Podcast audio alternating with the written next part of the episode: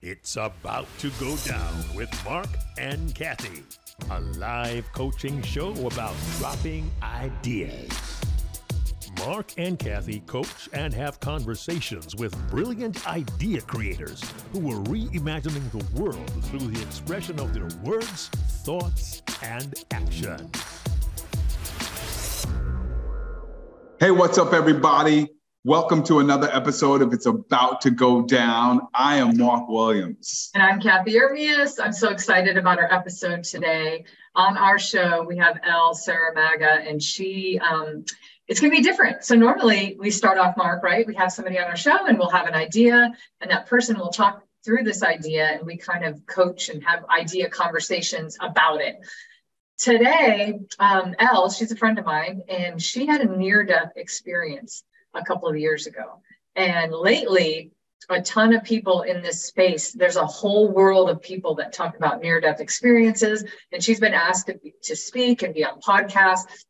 And it's different. It's like, it's not having an idea, it's talking through an entire experience of what happened to her. And sometimes people will ask blunt questions. And so today, what we're going to do is we're going to kind of talk through how can she how she could maybe you know share her personal story. And as El told us this is great for everybody. So if you're out there and you're like i have i have a story it might not be a near death experience story how can you talk about it? We're going to kind of cover that today. So El hey what's up? Welcome to our show. Hey how are you? We're so good. So happy to have you on. So Marc doesn't know anything about your story, neither does anybody who's watching. So El, give us a give us a shortened version because a lot more of it will come out as we talk, but kind of give us a top level version. Yeah, well, Marc, um, it's so great to meet you. Um, you're a great buddy for for my girl hair, um, Cathey. uh, Cathey, we've known each other for almost 20 years now, and uh, yeah, so we've seen you know each other through lots of different things in life and transitions. And one of the biggest transitions for me was almost a permanent transition um, back in 2015 i was um, i had moved back um, he, uh, to where i am and i had an infection which um, you know, at first I was starting to get better, and then something happened, and I um, started having like an anaphylactic um, response, um, and I started crashing, and my or I went into complete organ failure, and um, my lungs were filled with CO two to the point where the the average person has a maximum of 35 on a lab uh, result for CO2. That's as high as it should go. Mine was over 200. So that is like sitting in a garage, breathing nothing but um, CO2. And um, the doctor said that if I had lived, I'd probably be in a vegetated state because I was that way for more than one day. So that would have killed off brain cells. But here I am. So, and I can talk. so, With all her brain cells intact. yes. yeah. So, um, that's essentially, you know, the, the summary of what happened. But, you know, I've been watching you guys for, um, for a while. And, um, you know, I think when somebody has a story like mine, and one of the reasons I reached out to you, um, is because people are like oh my gosh you know for for 7 years people have been asking me about my experience and I've only recently started to share it because you know first I was processing it and then when somebody asks you about tell us what happened there's so much. It's like where do you start from? And you know I would think that anytime anybody has to share something whether it's with their family or with you know, um, in a small setting or um, a, on a podcast, um, you get the same question like, tell me what happened. So I want to be able to, you know, share about it without rambling and with also, you know, talking about the things that are important, the juicy things that people really want to hear. I've been, you know, just really blessed and impacted by how it's impacted other people because I've had people emailing me and asking me, "Oh, do you think there's a God? Do you have proof? Do you, you know, how do you feel about this, that, and the other?" And you know, I want to be able to, you know, streamline and tell people, you know, you know, succinctly what I what I saw, well, how I believe, because this is something where literally can ramble on all day about. So I'm I'm curious. First of all, thank you for not telling me anything until this moment. That that just that made it so much more special and interesting and intriguing because I'm already interested in some of these other details that did not come out of this as as Cathey said this very short and summary. So I feel I feel a little cheated right now. I want to know some more details. But here's what I'm I'm I'm very curious about right now, El. Everybody keeps asking you. People keep coming up that, that they're asking these blunt questions and and everything. And and I'm just curious. I don't know if it's come out already, but why do you think people want to hear your story? That's a really good question. I think mainly it's because people want confirmation of the afterlife. They want confirmation about whether or not there's a God. They want confirmation about, you know, some people have asked, you know, are we in a simulation? Uh, people have asked, you know, what the experience is like. Like I know somebody who is um, who's had a fear of death because they're actually afraid of the pain, but not afraid of the transition. And so they wanted to know what it was like because when they die, they just, you know, don't want to, um, you know, to have that pain. Um, I think, uh, you know, in Silence of the Lambs, Hannibal Lecter said, the fear of death is worse than death itself, you know? So it was kind of like that situation. So I told them when you're dying, you feel zero pain, you know. It's a tr- literally a transition where first you're here and then you're there. So they um process they're processing that, but it seemed as though they felt a little less fearful of death, knowing that you don't really feel pain when you're going through that transition. You, you know what's going to be really fun for me, Marc, is I, have talked to El about this a lot. And so I've heard a lot of her details and, and I know a lot of the background of, of, you know, some of the stuff that she's been through even since. And I think it's interesting what's starting to emerge already. And I, and I want to tell you something, Marc, because El and I already know this. And I think it's important to bring into this conversation. When she was on this last podcast, she was on a podcast of somebody that's that has a big following in the space of the near death experiences. They call them NDEs. So people that are in the know just call it an NDE. I always love that when there's an acronym and it's like, you know, you're in the know and you know the acronym, you know? And I watched her, she wanted me to watch her to, to see what I thought about how she responded. And she was fabulous because she's sincere she's authentic. She's genuine. You can tell that she's telling her truth you know? Whether people believe what she experienced or not you can tell she's mm. genuine and telling the truth. And so reading so many comments like hundreds of comments from people were super inspiring that they loved her. And so El, i have to mm. tell you right away that you're already doing a really big thing right? You're being genuine and authentic. But Marc i think we could start having a conversation with her on things that we do teach other people when they tell stories. Like, for instance, El just said, you know, people want to know is there an afterlife? Is there a God? Does it hurt? And, and then she said, you know, it, it, like it's been said, the fear of death is worse. Hannibal Lecter quote: "Fear of death is worse than than death itself." I I think we should start chatting with her about some of the things where when somebody asks her a question, can she first sum up with something snappy or catchy and then and then tell it and then give the information you know or make sure to get that catchy thing in there, right? Because I like that. Also, I just realized I misquoted it. It's the anticipation of death is worse ah. than death. So. Okay. The, yeah, anticipation, fear, same thing, right? Shame on you for misquoting Hannibal Shame on you. because nobody ever misquotes El. Nobody ever does that. In the history of mankind, it's never been done.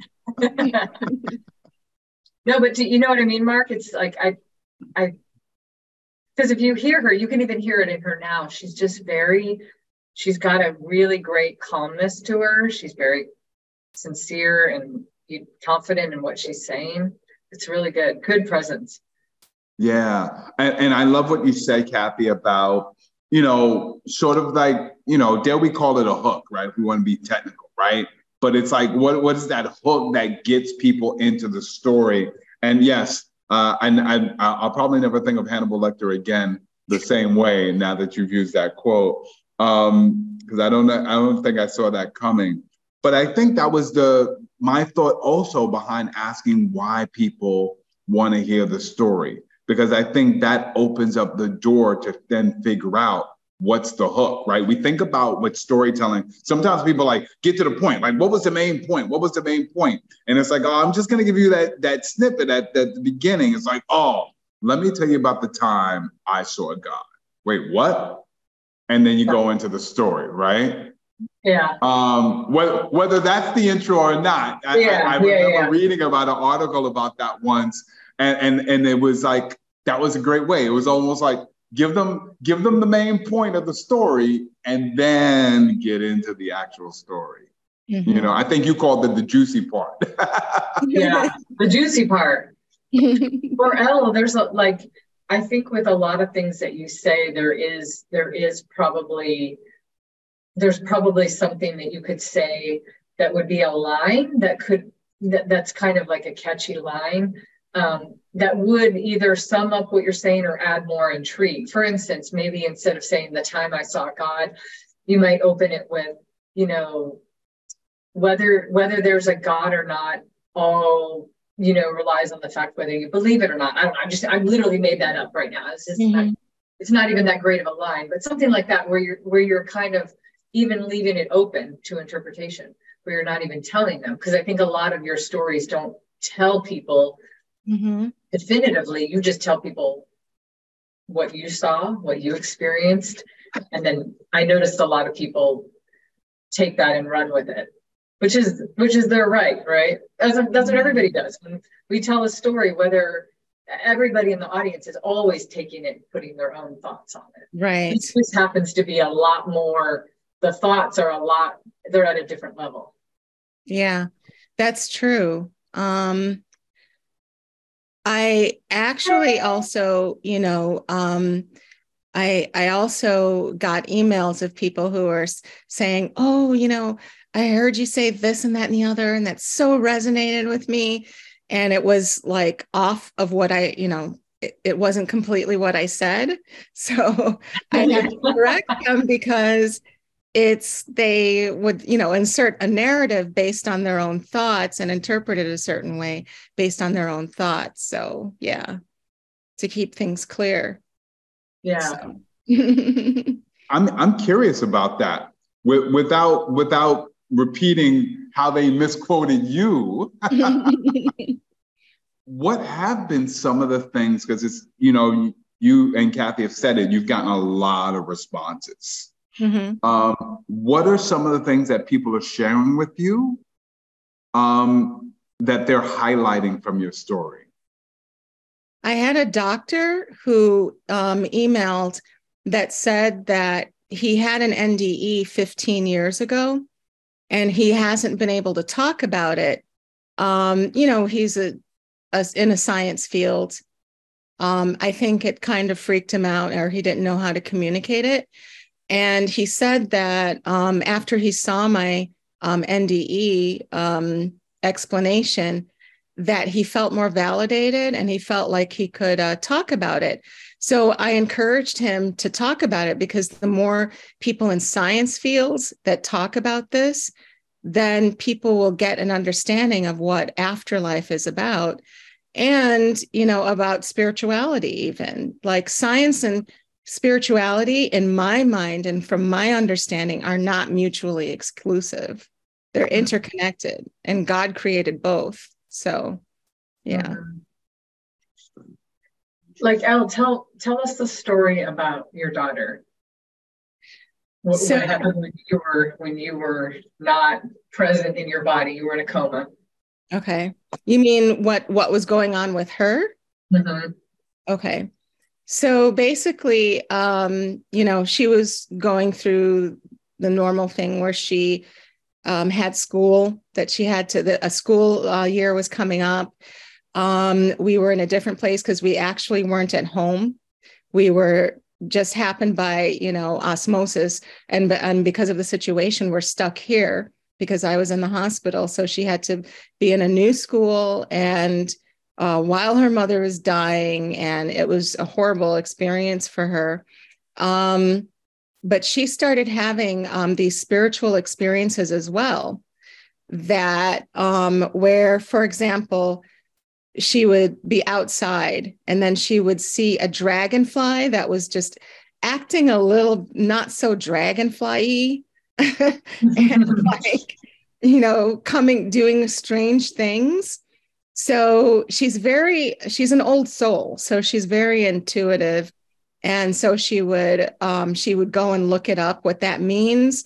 And there was a specific message um, around those things. And you know saw like other different things um, like different uh, insects or creatures. And um, the um, the biggest thing was is that you know she's spiritual. She um, she meditates and things like that and her angel guide told her that even when everybody saw that I was dying, I was getting my last rites, um, people were called multiple times when they thought this was it. I was going to die, come to the hospital, say goodbye. And her angel guide told her, Your mother's going to get out of the hospital um, before Christmas. And um, I ended up getting out of the hospital uh, 2015, December 19th, mm. for Christmas. And she had literally spoken to the priest that gave me my, my last rites was trying to counsel her and as she's telling the priest, Oh, my mother's going to make it, my mother's going to live, telling the family. And they're kind of like pacifying her, like, Oh, you know, little girl, just, you know, uh, prepare, you know, it doesn't look good. And she was right above everybody, even above the doctors. Mm. Mm-hmm. so powerful, right? the more you keep talking, the more I see why people are intrigued. By the way, I, I, I, just wrote down this line, Cathey. I want to I want to hear your thought in a second because I see you're ready to go. Mm. My daughter was in school while her mother was dying. I don't know what it was about that line that just like, man, that just drew me in. well, and I was super impressed with that because it showed her resiliency because that wasn't the only thing she was going on uh, that she was going through during that time and it's too much to go into other than that but you know even that itself once i was out of the hospital and we had a chance to download with each other and talk she got straight a's she was the i think she was like the number 2 or 3 student in the entire mm. school while her mother was dying Yeah. So, yeah. Wild. you know what I was going to say, Marc, is like every time I hear El talk about it, like I, you know, I can I I kind of picture, you know, that thing where, you know, when we're coaching people, I think this always happens, right? We kind of picture their audiences. And so speaker coach always gets in the mind of, of that and kind of you you almost it's almost like you can see their audience. And so you kind of you kind of know what to anticipate on how audiences will land and and how they'll think. And it, and in this case, it, it, it like blows me away a little bit because that requires you to get into the mind of how somebody believes, not just in the moment where, you know, a speaker is going to say something and they laugh, right? So it's totally different, it becomes a totally different thing. Like how will 10 different people take this story that she's talking about with her daughter, right? And so, you know, some of it, again, I'm going to go back to this with El because when El's saying it, it it it's genuine and authentic, and I think a lot of people in this space might not believe it, and so it's like testing people's because they because they don't know anybody that it's ever happened to. It's never happened to them. It makes it hard to like grasp this kind of story. It's not mm-hmm. it's not easy. You know how there's stories, Marc, that we teach people, and like when somebody will tell a story and then the more relatable the story, the better it usually is, because the more people that you're mm. listening to your audience. That's that's common for speaking. But again, this is a totally different thing. This is like sharing your story. It's really your story. And in El's case, it's a story that hasn't happened to a lot of people. Right. I'd love to kind of break that apart a little bit as well, too. And I'd love to hear your thoughts on that, Marc. Okay. Can I say something? Yes. Okay. Please. That's why you're here. Say lots of things. um, I totally agree and I totally understand that. I've had those same thoughts too, um, meaning seeing other people share something and be like, that doesn't compute. That doesn't sound logical. And I'm a pretty spiritual person, you know, and so I recognize that it can sound really strange to some people. And then I also have figured that it's not something to, you know, to um, be put off by or, or take offense to because, like, even when I have done it, it's not because I don't necessarily believe the person. It's more because of my own training, you know? It's more because of the beliefs that you know I grew up with or whatever else that um, I have a very scientific mind. So the first thing I do is think, now how could this happen under this situation and is this does it could this legitimately happen so a lot of it is just how we're built you know our perspectives about life that make us either um, have an easy time accepting information or a harder time accepting information. But I'm glad that I'm this way because it helps me to kind of filter out um, some of the things that, um, you know, that I hear that, you know, um, I can decide if I believe or not believe. And it's also made me, um, as a spiritual person, kind of test my faith, you know? Mm-hmm it's made me like, because all faith, all spirituality should be tested, even if you're the one that's testing it, because a lot of things come at you. Some of those things are from a dark place and some are from a light place. So it's got to be tested, even if it might be true, you know? I love that, by the way. you just said two things, El, that I really like. And I think it goes back to what for what we're kind of talking about is I love some of these, I love some of these like lines, and I hate to use the word line. It sounds bad. It's not like a line. It's not like a it's not, but it's it's the difference between like more of a of, of a thought idea than it is just information right? Mm-hmm. That's what I'm talking about here. Yeah. And so in that case, you said two things that I think would fall under what I'm talking about.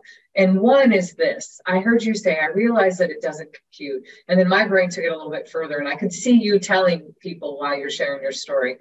I get that. It wouldn't have computed with me had it not happened to me. And just sometimes just to be able to like say something like that is almost the little preface before you tell something I think can be really powerful. And then you also said, you know, felt like my spirituality was getting tested. And I, I believe all spirituality should be tested. And I love that. And so I think some of these things that you're saying, El, that are not the descriptive things that happen to you are actually really important. They're really good bindings to all the things that you are actually talking about. Mm-hmm. And I mm-hmm. think important. Yeah. yeah. I gotta agree here because um, it goes back to one, not only why are people keep asking, why do people keep asking you to share this story? But also why are you continuing to share this story? And I agree with you, Cathey. I wouldn't call it a line. I'd, I'd call it a thought, or I'd call it an idea, or a query, or whatever you want to call it. Right, right. But it becomes it's it's it's a group of words put together that really explain why you're sharing this story. And I, you know, I wrote down all spirituality should be tested. That that line really stood out to me. I, I think I had missed, and so Cathey, I'm so glad that you brought it back up. It would not have computed had it not happened to me. And here's what I here's what stands out to me about those two lines for you to consider, El. That's got me really curious. And I got to tell you, I've heard you share a summary. I've already been intrigued. But it was when you just said that line that I thought, hold on, wait a minute. There is still a part of this story shall we call it the juicy part? there is still a part of this story that I don't think I've still yet heard. Mm-hmm. Oh, there's so much that you haven't heard, Marc.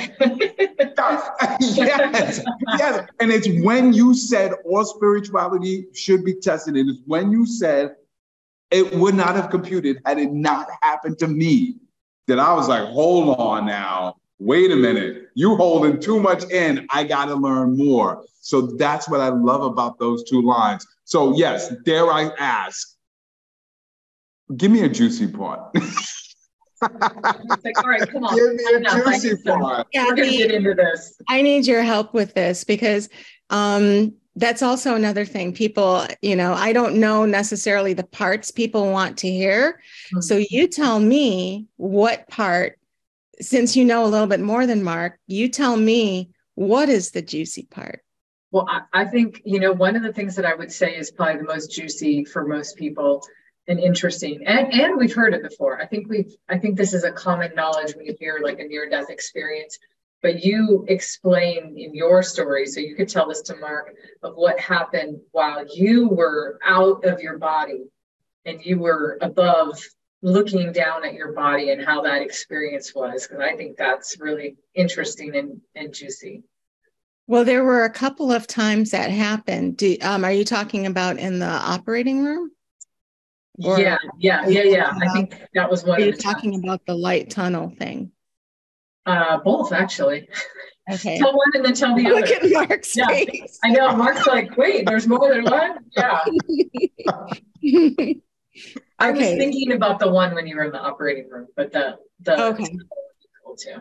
So um the operating room one. I was um I was out of my body and I saw myself in a procedure room where the doctors and residents were um, walking around and they were they were doing things and i don't know what they were doing but it was some type of procedure um, I was told that I was um, I had a death preparation, and um, in death preparation they shave your head, they check for brain activity. It could have been then, I don't know, but um, and uh, sorry, I, I need to like um, divert a funny uh, um, a little funny part in there. When um, when uh, they shaved my head at the time that I went into the hospital, I had a weave in. Mm. where this is going. you know where this is going. yeah. so it was it got pretty pretty matted. and so they asked permission to just shave it all off because you know it my the weave was beyond repair at that particular point. so they had to ask your family.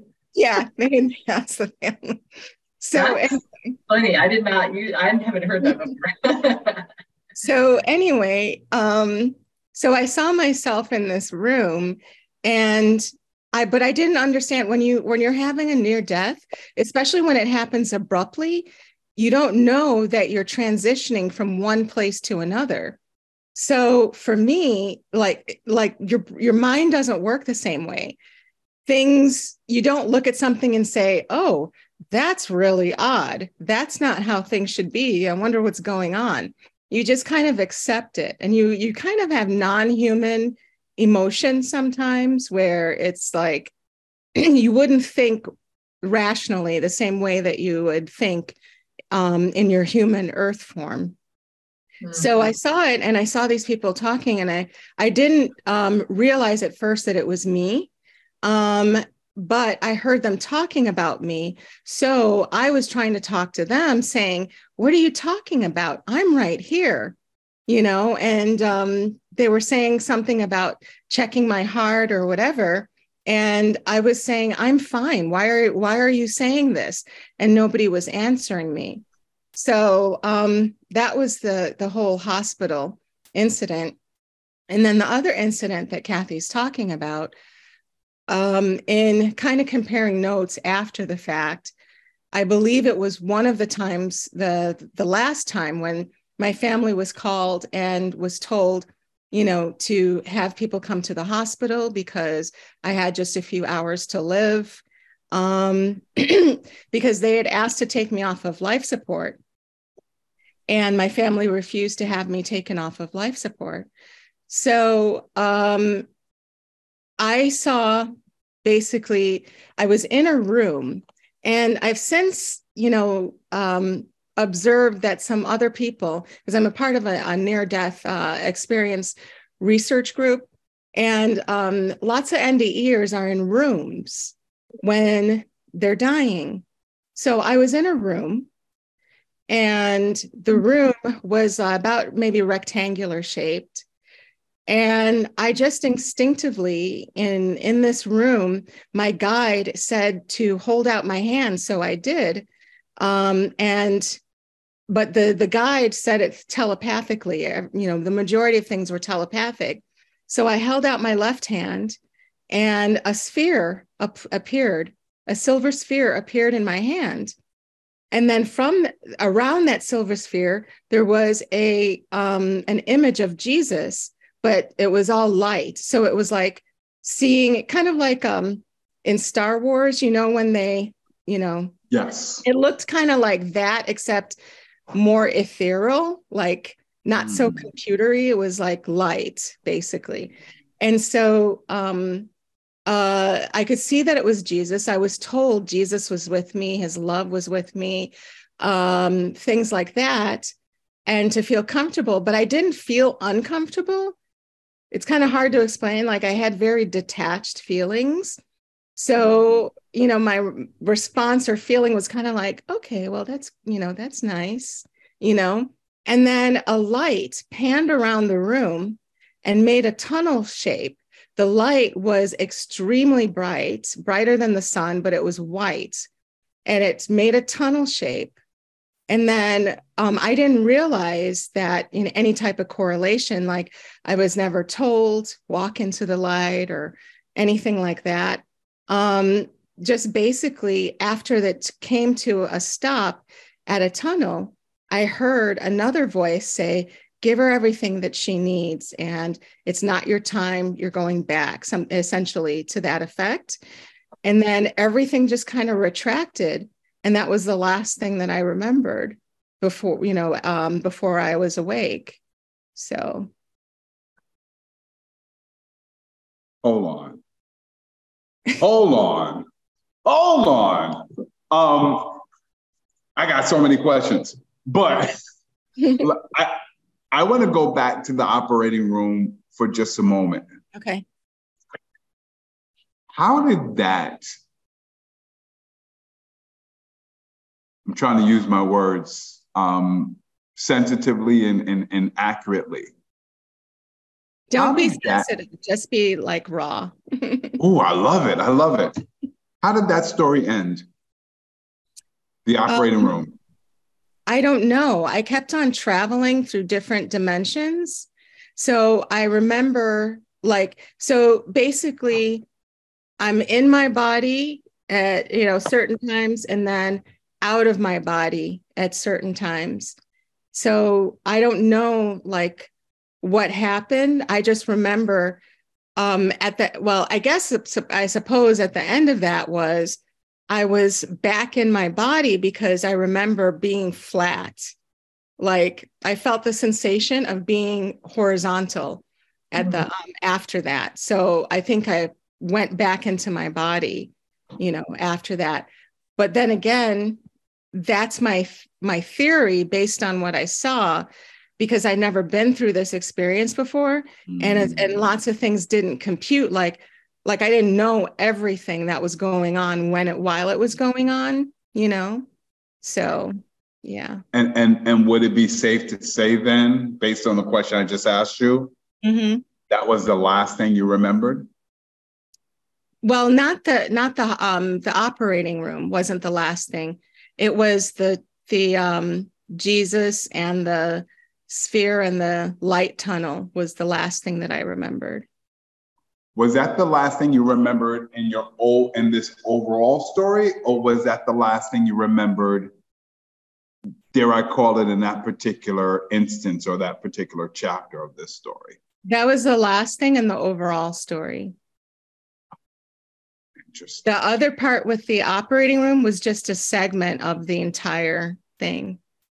It was just another juicy part. Yeah. Mm-hmm. Cathey, I got a question for you. Yeah. How do you define a juicy part? How do you how do you define that? I love it. Thought you were going to ask something totally different, and you're like, I need to know the technical. Like, I need to know uh, technical. Well, I do think it's a good question. I think I think it's a good question because one of the things as I've been listening to El talk a little bit more, one of the things that I realized after hearing her talk about her experience, and I've heard her tell the same stories in different ways now, you know, because of course when you're telling a story, you'll tell it different ways, right?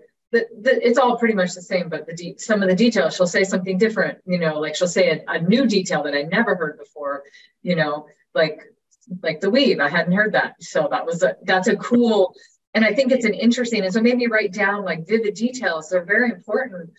Some of the details are very important, and I think it can actually make us a story or a part be juicy or not.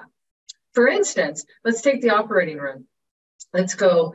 Yeah, you know, I I I saw myself in the operating room, and I kind of I had this feeling like I was above, and I, I they were talking about my heart, and I was kind of telling them, you know, no, no, no, I'm fine, I'm right here, you know, which is actually kind of interesting by the way. It's very interesting. But then to add like this detail of like, well, they were doing death preparation. And so, you know, with death preparation, they shave your head.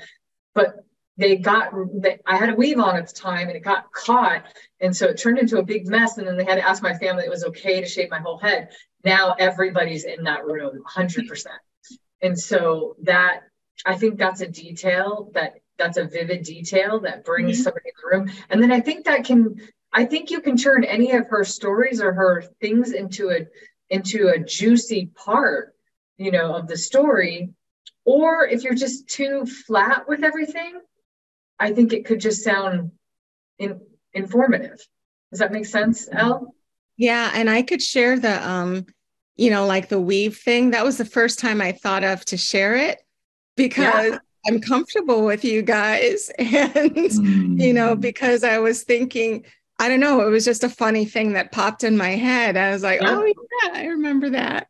You know, when I, when I started talking about how they had to, you know, at least when I was told that um, my mother told me, yeah, we had to shave your weave off. It was a rat's nest. See, that's funny. And I think it's like it it there's a struggle there and there's something that happened that was kind of a, you know, that that that it's a it's such a vivid detail. It puts us all into the room. We're mm-hmm. all imagining that, and I think that might be one of the things, Marc, that you know you're starting to cling on to is that when we teach people storytelling, that that's one major thing that we talk about. Mm-hmm. Is like, for instance, there's this thing that I teach El that I say in stories. I'm like, relive your stories, don't retell. Because if mm-hmm. you mm. tell them, it's boring. If you go, you sound like a reporter. You're like, so, you know, this mm-hmm. happened, and then this happened, and then this happened, and then this happened. But if you kind of relive it, You get into yeah. those spaces where you will say these vivid details, like my weave got all knotted up and they had to shave it off, and you know, that, other things like that. And I don't know why, um, other than for divine reasons, why I went from having a brain or having a lungs filled with CO2 and possible brain damage to still being able to recall certain imagery um, in my near death. But it's like when I relive it, like, you know, when I was talking about the shaving of the head, that was really the only time in a long time that uh, me remembering what was said about my weave, you know. Mm. So you were kind of reliving it. And yeah, I was reliving it. yeah. I don't know, Marc, what do you think about that? Because I, I think you know, as I think about El having, you know, lots of people are asking her, or she's already out of the gate. She's amazing. She's a great storyteller. I think she's got some authenticity, like I said. And to me, I think the way to level up is to always intentionally add a vivid detail and to really like think about another thing to maybe think about, you know, Marc and I teach this a lot. Speaking to the senses, if you can bring in any sensation, it actually can physically bring we feel like we're there. So if you can talk about something and we can smell it or that I, I, mean when i thought about the weave and the shaving i felt the physical knit the tactileness of what could have been going on in that moment. So you did bring forth a sense of mind right? Um, if you can talk about a you know a very strong visual and do you know, El, what the most, do you know what the, the most, what would you say, most effective, I guess, most effective sense is? What? Take a guess. Out of all the senses, what do you think it is? Um, touch? No, it's smell. Okay. And I think, and I think it's because, I don't know, if you bring a smell into it, people can kind of relate to that a lot. You might be telling a mm-hmm. story of like, yeah, you know, it was early in the morning and I could I could smell coffee off in the background or something like that. And so people can people kind of get in that space because they know they know what that they can they can feel what that feels like. It's almost like they can smell it. Oh, Image. oh, go ahead. No, no, no. The floor is yours. I just remembered another thing that um where I was leading to about my daughter Marc um and what was going on with her um, you see, then that happened. I got off on a tangent and I forgot to make the point was that um, while she was experiencing my near death on the on Earth side, in my coma, and when I left my body, sometimes one of the guides that was with me was in her form and i was told to keep her angst to keep me kind of anchored to the world and you know fighting to come back so it made me wonder and this is just a theory again it made me wonder if you know because of our connection as mother and daughter that maybe that was purposeful and that guide appeared looking like her to just like there was something spiritual going on with like a cord between my world and hers you know mm. I just wrote down, first of all, the times I left my body. wow. yeah, yeah, yeah. Yeah, I, I, I wanted to take that and I wanted to take what you said earlier, Cathey.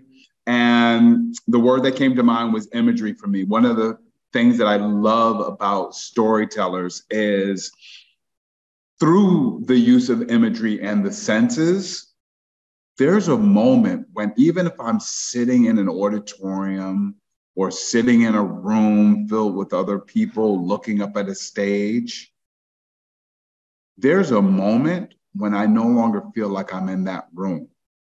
When I feel like I'm having an out of room experience mm-hmm. because mm-hmm. I'm right there with you. Mm-hmm. And yeah. I think that's what really resonated with me when you told all of those stories. For a moment, I wasn't sitting here in this room. I was looking through your eyes, mm. and and and believe it or not, I've never had a weave. Um, I don't believe that, Marc. All the crazy stuff you've done in your life, come on, never. and yet, I could, you know, you you said it, Cathey. It was almost like I could I could just feel it just ripping out of my head as it's being cut. Like I could just, I can feel it, right? I could feel it. And for that moment, I I felt like I was in the operating room seeing what you were seeing. I felt like I could see the the tunnel that you were talking about, especially as you said, it was it was bright as the sun, but it was it it, it, it was it was a white color. Like I could see that, mm-hmm. and I think that's what's so gravitational about the episodes that you're telling.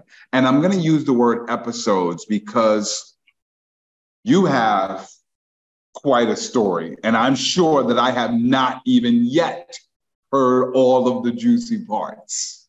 Yeah, no, there's still a lot more. Right? But all of these juicy parts are really episodes, and there and, and some of them may be episodes about times when you've left your body, mm-hmm. right? Some of them might be episodes about times when you connected with your daughter. Some of them are stories not even about you, but they're the the dragonfly that was dragonfly E story. I love that dragonfly E, right? I know, I like that too.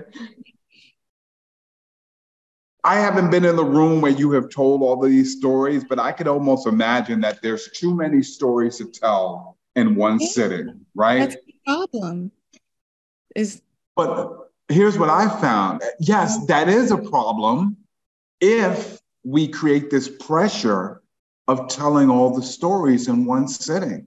Mm-hmm. And sometimes yeah. we don't have to tell all Cathey always says this to me all the time, especially when we even do trainings, right? Like you don't have to give them all of the secrets in one shot, right? Just give them a little bit and have them come back for more. Well, I think the same is true for the stories, the juicy part episodes that you have. You don't have to tell everybody everything in one sitting. Give them a couple of juicy parts or maybe just one juicy part today, right? It's not like I saw Star Wars Empire Strikes Back, Return of the Jedi, all in one sitting. Although we can, you know, do that these days. Um, but I just got one scene, and I wanted to come back for more. So I love the idea that you've got these juicy parts, rich with imagery and vivid details. That oh, think about this. You had some out of body experiences and then you tell them in a way that creates an out of body experience for me mm-hmm. so that I can mm-hmm. experience what you went through. That's whether I, I, agree, right, whether I agree with it or not, like that's magical. Go ahead. Yeah, no, that's you know that's how I hope it helps people, and um, I want to know what do you think I should like? What do people want to know? Like when you were asking, tell me about your NDE. What were you what what parts of the things would help people what's going to you know answer some questions for somebody like what are those things because i feel mm. like those would be the juicy parts you know because if i just say you know go into telling um, these uh, different segments of my nde it may or may not resonate but what you know somebody might walk away saying oh yeah i really wanted to know about this and it might be really important for them to know and they had a chance but they've also you know it's um you know they walked away already so what are some things that i can make sure that i share about my nde that people will really want to know and that will help people you know what i think might be important in this space um, i think you already know the answer to that because you've probably been asked some of the same questions. And okay. so it's hard to know what any other audience or what somebody in particular might think. But what might be kind of cool to frame up when somebody's interviewing you, you could say, well, you know what? The number, there's two things that I get asked constantly. Did I see God?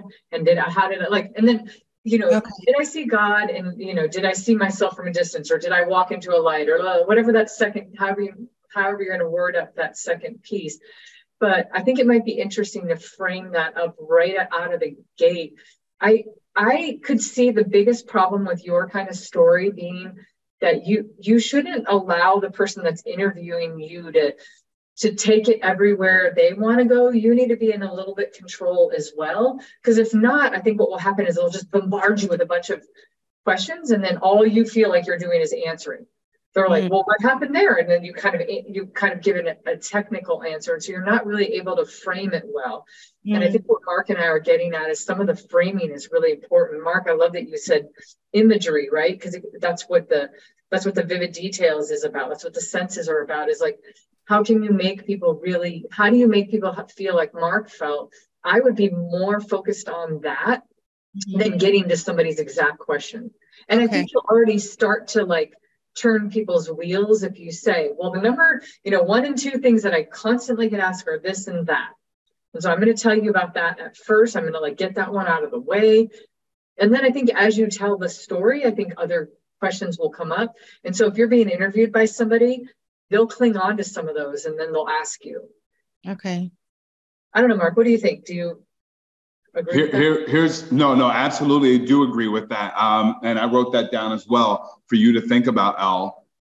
And it's sort of like when I asked you earlier, why, why do people want to hear your story, right? And so, uh, uh, so many people have come to you. And yes, if you could take Cathey's advice and think about, out of all of the things that people are asking you, there's probably two or three that are at the top of the list and start there, right? Because that's now, now that's the barometer of what the juiciest part is, right? More people want the juice, right?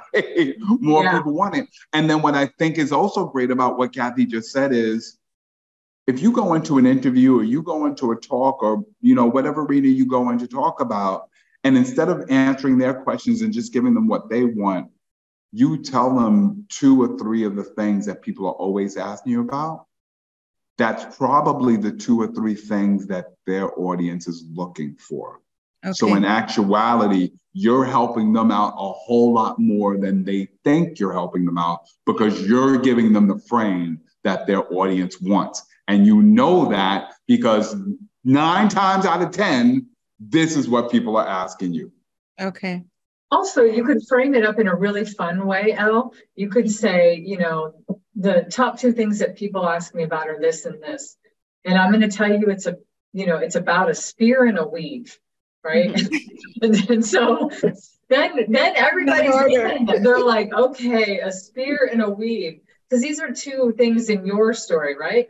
And then you can, and then that's such a great, it's it's funny, it's intriguing, like you know and then and then we get it but boy we want to hear what what those two things have to do with each other how that mm-hmm. fits into your story. Okay. Yeah because i'm never looking at a weave the same ever yeah neither am i. Neither did i seriously. I a little. Oh i think i think my you know i think my my mother might have gotten ptsd because eh, you know if i tried to put in a weave after that when i was out of the hospital she was like what if something happens and we'll have to cut it again? And I was like, gosh. You're like full permission to, to do whatever, right? Like that's hilarious. Wow. This has been a great conversation. This has been an absolutely great conversation. I yes. love the whole idea about the juicy parts, the vivid details, the imagery, the two questions, right, are the two things that keep popping up in people's heads all the time. That gives you, by the way, an opportunity as somebody who continues telling the story, mm-hmm. listen for what is resonating most with people, right? Mm-hmm. And I think that's one of the things as storytellers, that's a muscle we need to exercise even more and more and more. Don't just tell the story, but pay attention to what people are reacting to the most Mm-hmm. and the follow up questions that people are asking you, because that gives you details that you can use the next time you tell the story. And by the way, as an offshoot, you said earlier that some people misquote your story. Like they, when they retell it, they tell it all wrong. Well, that's another thing. It's either the two things that people always ask me about or the two big things people keep getting wrong. Yeah, I love that. I love that. So. Oh man, absolutely enjoyable. El, I, am already upset about bringing wrapping this one up. I, I, I, I feel like there's so many more juicy parts, but in, in, in the interest of time, I just want to ask you, on behalf of Cathey, since we started this conversation almost an hour ago, what has transformed, evolved, resonated with you? What are you taking away from this conversation today that you did not come in with? That I need to um, focus on a couple of things that um, resonate with people and maybe start out with that and you know answering those and then the other thing that um, resonates with me is basically not waiting to to have questions asked but to also kind of you know direct to what what i feel the juiciest parts might be things that might help people based on you know the responses that i've gotten and um you know share about that, you know, before uh, I'm asked various different questions about various different things. So. so, so tell us, El, for everybody who's going to be knocking down your door and they want to hear more juicy parts, because they did not get all of the juicy parts in this one conversation. How do they find out about you? How do they find out about your experience? How do they learn more and get in touch with you? Um, they can email me at less than one, and it's the number one percent at gmail.com. And I also have a website called URL1111.com. And it's just the letters URL 1111. Love it. well, listen, for everybody who watched this, join me in thanking El for being a part of this conversation, sharing this thought. I think we all learned so much about how do we share personal stories and personal narratives that people want to hear about more? And how do we say it without rambling on? And how do we come up with the juicy parts? And I think today we even define what it means to be juicy.